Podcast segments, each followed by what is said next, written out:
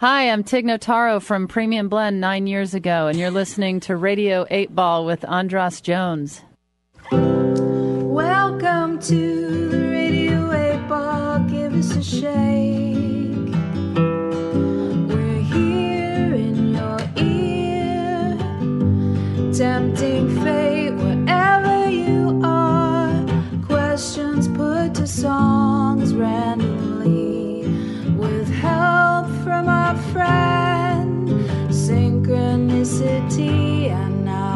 time for the Radio 8 Ball Show.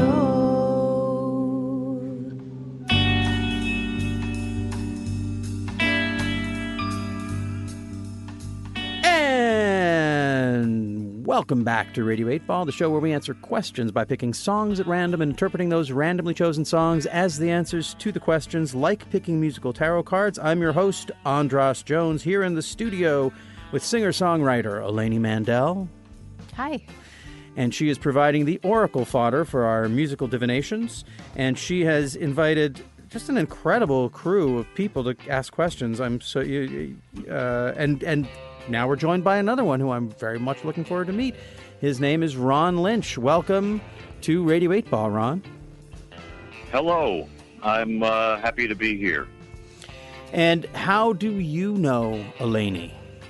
Uh, I think it goes back as far as the old Largo, the tiny Largo. Ah, I love Tiny Um, Largo. And we've done shows together. With you doing comedy and her doing music, or with you doing music? Yeah, me doing comedy, her doing music, um, me doing no music, and her no doing not a lot of comedy. uh, but yeah, we have. And I did I did a little Uh, research on you, and I I, I see that I, I found out that you used to host shows in Boston. Is that true? I yeah, I, that's where I started doing comedy. Really, was Boston. Uh, Were you from way Boston? back in the '80s. I'm not from. I'm from New York, but um, this guy that I wound up doing comedy with, we were in a comedy team. We did radio together, and then we decided to move to Boston for a year, figure out what we were doing, and then move to New York. And then we wound up staying in Boston for I think eight years. That'll happen. And did and did you uh, did you, did you live in Boston proper or where? Because I my, I I spent live. some time there. I'm sorry. Go ahead. I was just saying I spent some time there. So a lot of times you'll say I'm from Boston, but you're really in Cambridge or Belmont or Arlington or so. Is where were you well, at? I wasn't. We were in Cambridge. Yeah, we were in Cambridge towards Kendall Square, all the way at the end of Harvard Street. Oh yeah. Easy to catch the Uh, T there Yeah. in Kendall Square. Yeah, the T was in Kendall Square. Yeah, and uh, Central Square was right there, and it was a Nabisco factory where they made mint Milano cookies, so the air was always smelled like chocolate mint, uh, which was not a good thing necessarily. And it uh, would make you hungry. and when you said it was the '80s, like what was the time period? Because that's exactly the time that I was there. I was there between like Uh, '82 and '86. Yeah, that's exactly. We were there on either end of that. I think um, I think I started doing comedy. I think the first show I did was in '78 in December. Wow. So we were there from 78 until uh, I think I was there till 86. Something kept happening to keep me there, and um, I tried leaving many times. So all my friends kept leaving. So I'm gonna ask a totally Uh, random question. Maybe this will this will land, or maybe it won't. But there was a when I was there. I was I was under 21. I couldn't get into clubs, and there was a street musician who played in Harvard Square, blues musician. His name was Uh-huh. Kenny Holiday. He played with a little trio right outside of the Harvard Coop, and I would, you know, I I would go to his shows like you'd go to a normal show. Like I would get off work and go and put money in his case and just watch it. Did, did does do you remember a guy named Kenny Holiday? No, but I remember guys sit that we were like three guys, and they would play in front of the uh, Harvard Coop. So I think I know who you're talking about. Yeah. Anyway, it was uh, I don't. I don't know my name. just wanted to just do a little time traveling there. But let's let's get into your question for the Pop Oracle. Um, what do you, do you have something in mind that you'd like to ask that will be answered by through the the music of Eleni Mandell? I think so. So does it have to be a yes or no question? No, no, it can be like just anything is open ended. Is in fact, the more open ended, the better. As long as it's something that you that you know is really up for you, something you really want to explore. Okay. Um, yeah, I uh, I would like to know um, how and if we could possibly harness the power of that idea surge that happens just before you fall asleep, or when you realize that you did something you shouldn't have done, but you're half asleep and you can't do anything about it at that moment. Um, your brain winds up relaxing so much that you think of things that you wouldn't think normally. I like it. How, do we har- how do we harness that? How do we harness that inspiration that that comes to us just as we're falling asleep? Well, I'm very excited. We're, we're down to two songs left on the board, and when we get down to two songs, our our we we choose them by uh, flipping a coin. Heads, it, it's one, and tails, it's the other. So, what I find particularly interesting is that you say, "How can we harness this power?" And the two songs, song number one, "Artificial Fire," and song number five, "Man on Fire." So already we're talking about harnessing energy. So uh, if it's if it comes up heads, it will be artificial fire, and if it comes up tails, it'll be man on fire. And so now to engage the pop oracle, I'm going to flip the Radio 8 coin. It's the Radio 8 coin. And that is heads, which is artificial fire from Eleni Mandell.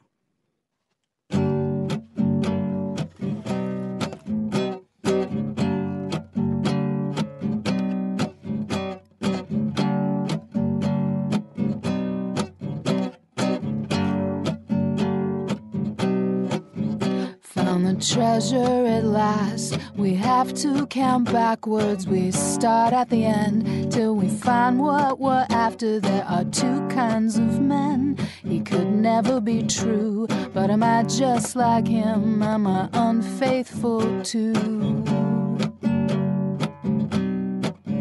I was drawing a map, but I couldn't have known. Take a right, take a left, you'll know when you get there. The puzzle will fit late one night, Montreal, with his clothes on the floor and his artificial fire. Is there anybody counting this mathematical equation? Could there be another answer? Could I change his mind or could he change mine? Why can't there be one? He tried to explain in the dark. I would laugh. We were talking and naked, reading my map late one night. Montreal found the treasure at last. It was artificial fire.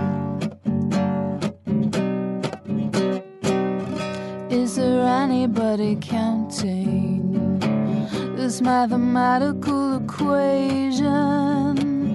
Could there be another answer? Could he change my mind or could I change his? It was new, it was old from the start, it was both. And a year nearly passed in one night, Montreal. I'm a killer at heart. I wanted to feel, so I laid out my trap with my artificial fire.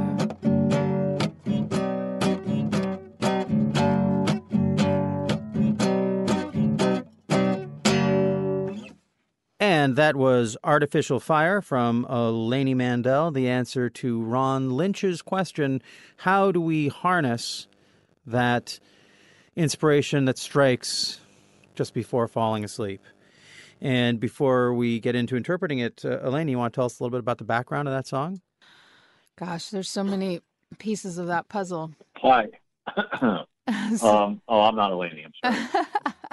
so I I mean, I guess the short story there are two sort of converging things. One was a sort of romantic interlude in Montreal, and two, I was studying French, and I very I love language as a songwriter.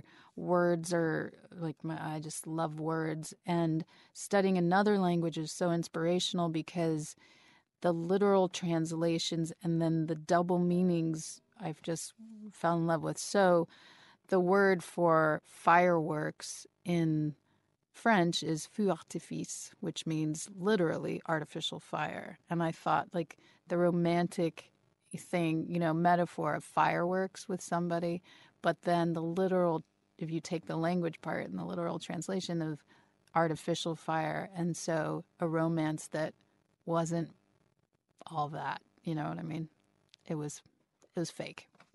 It was how do, how do you say it? Feu feu artifice. Feu artifice. So, Ron, what do you think about that as the answer to your question?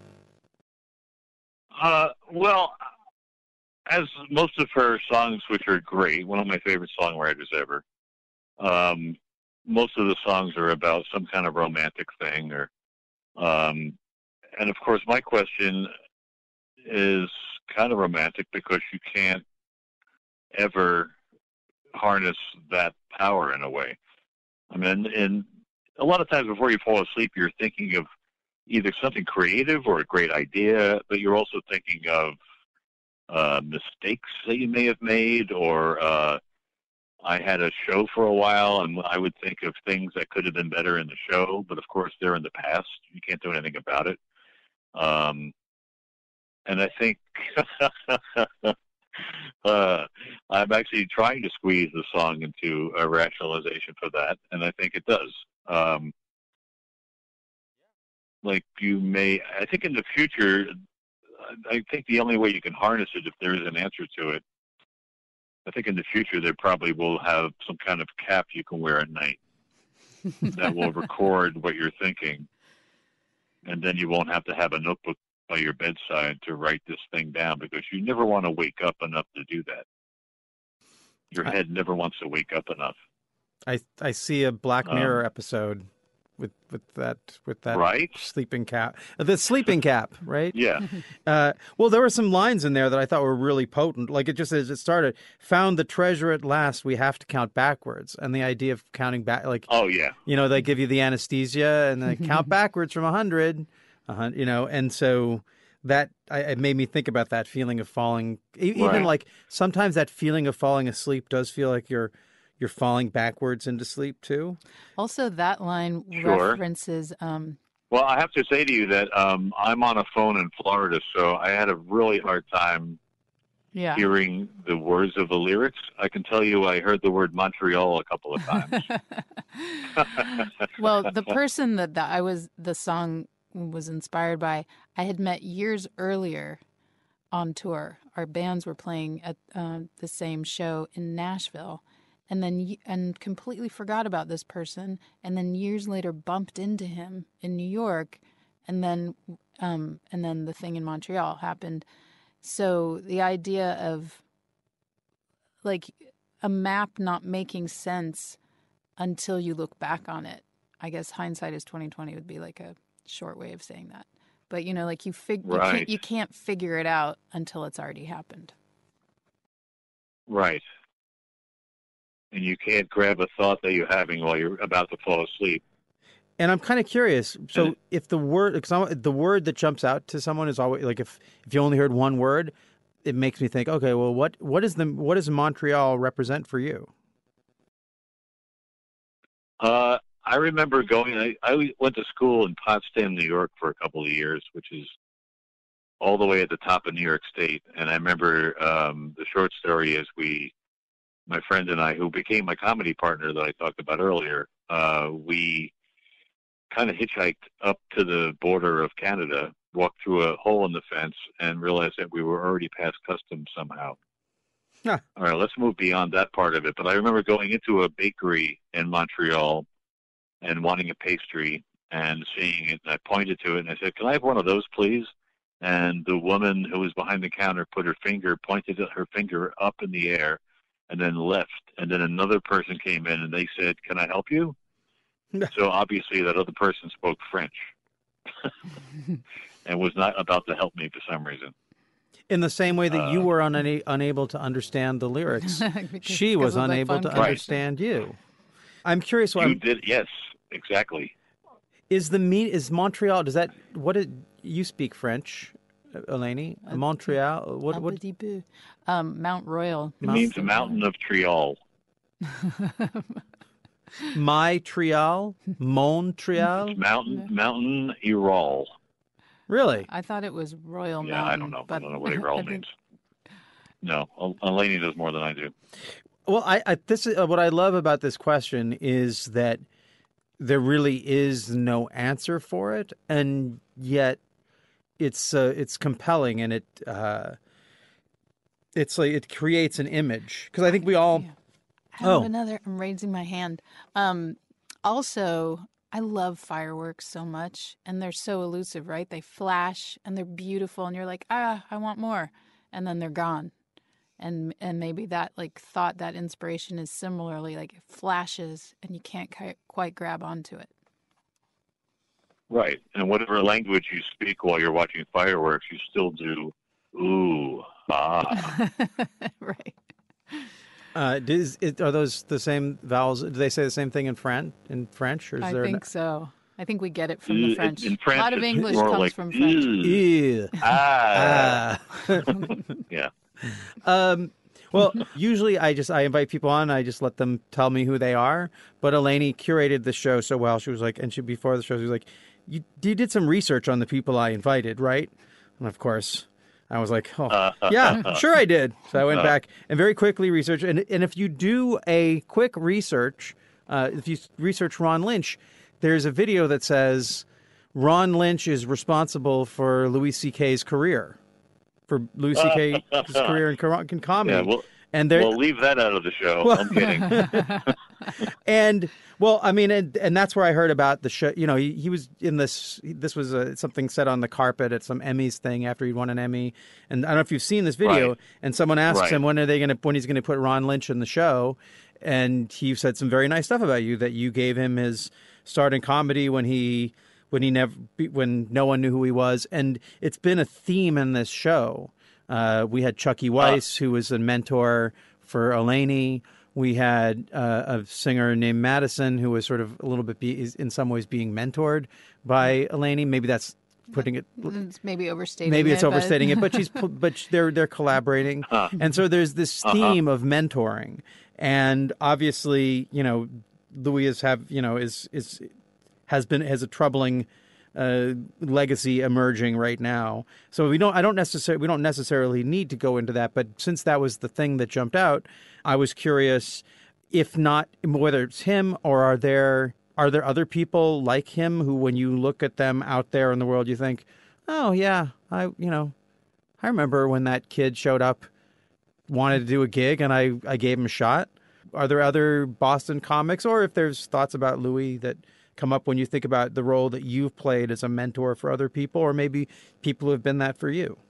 Uh, yeah, I think you always think about someone, but then again, when com- comedy was just starting in Boston, really, when I started, so I don't know what you know. My my my comedy is different, but um, uh, with Louis, I basically just gave him his first thing at this midnight show I did in a little movie theater, um, and then I kept using him and thought he was really funny.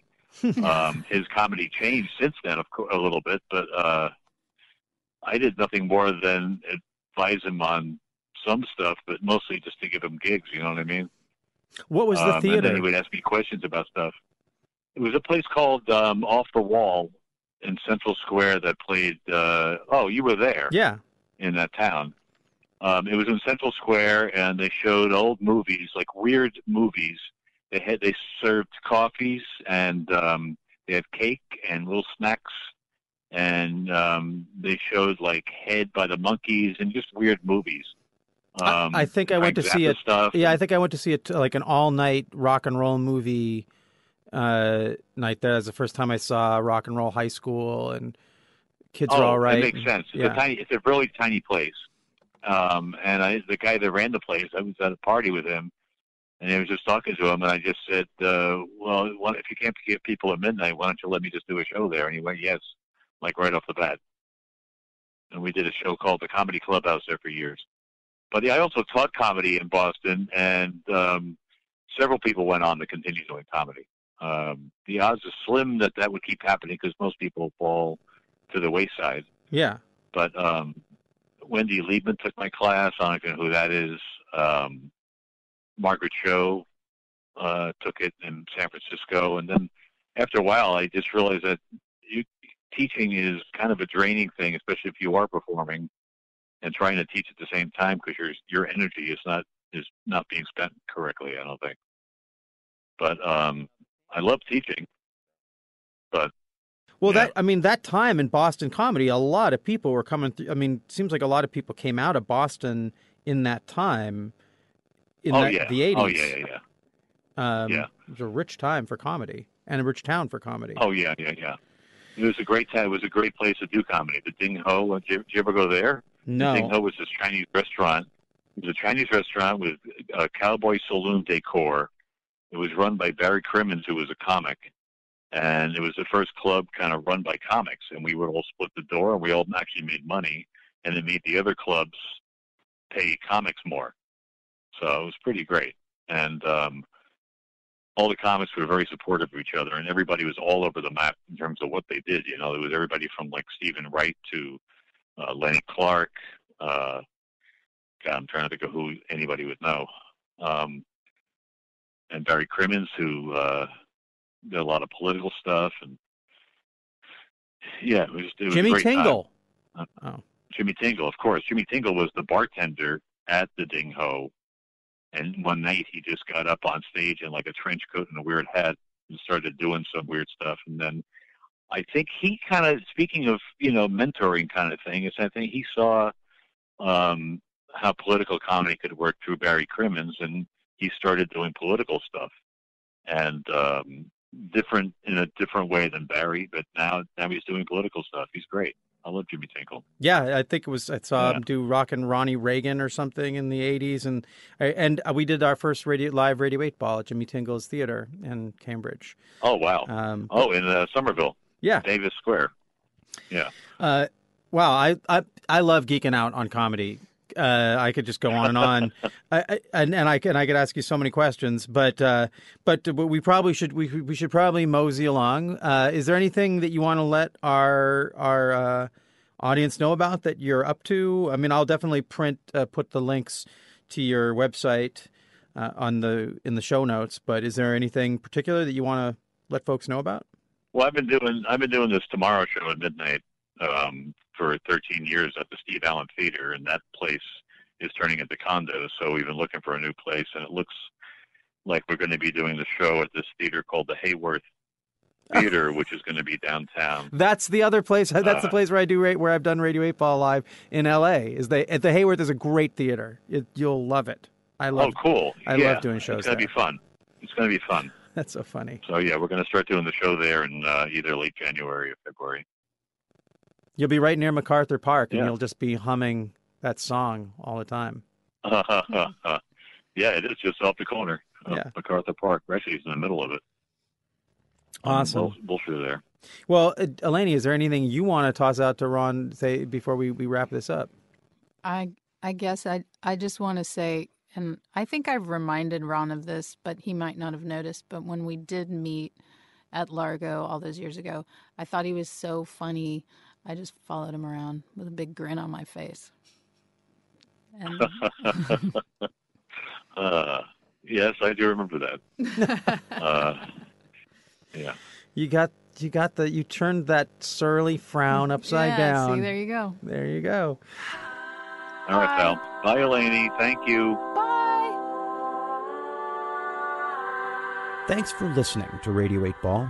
If you enjoy the show, please subscribe to us on iTunes or Stitcher, and check out our website and the links provided for info about past and future shows on the Radio 8 blog, our ongoing Patreon campaign, and where you can download our Radio 8 Ball app that allows you to engage the Pop Oracle directly in the form of every song ever performed in the history of Radio 8 Ball.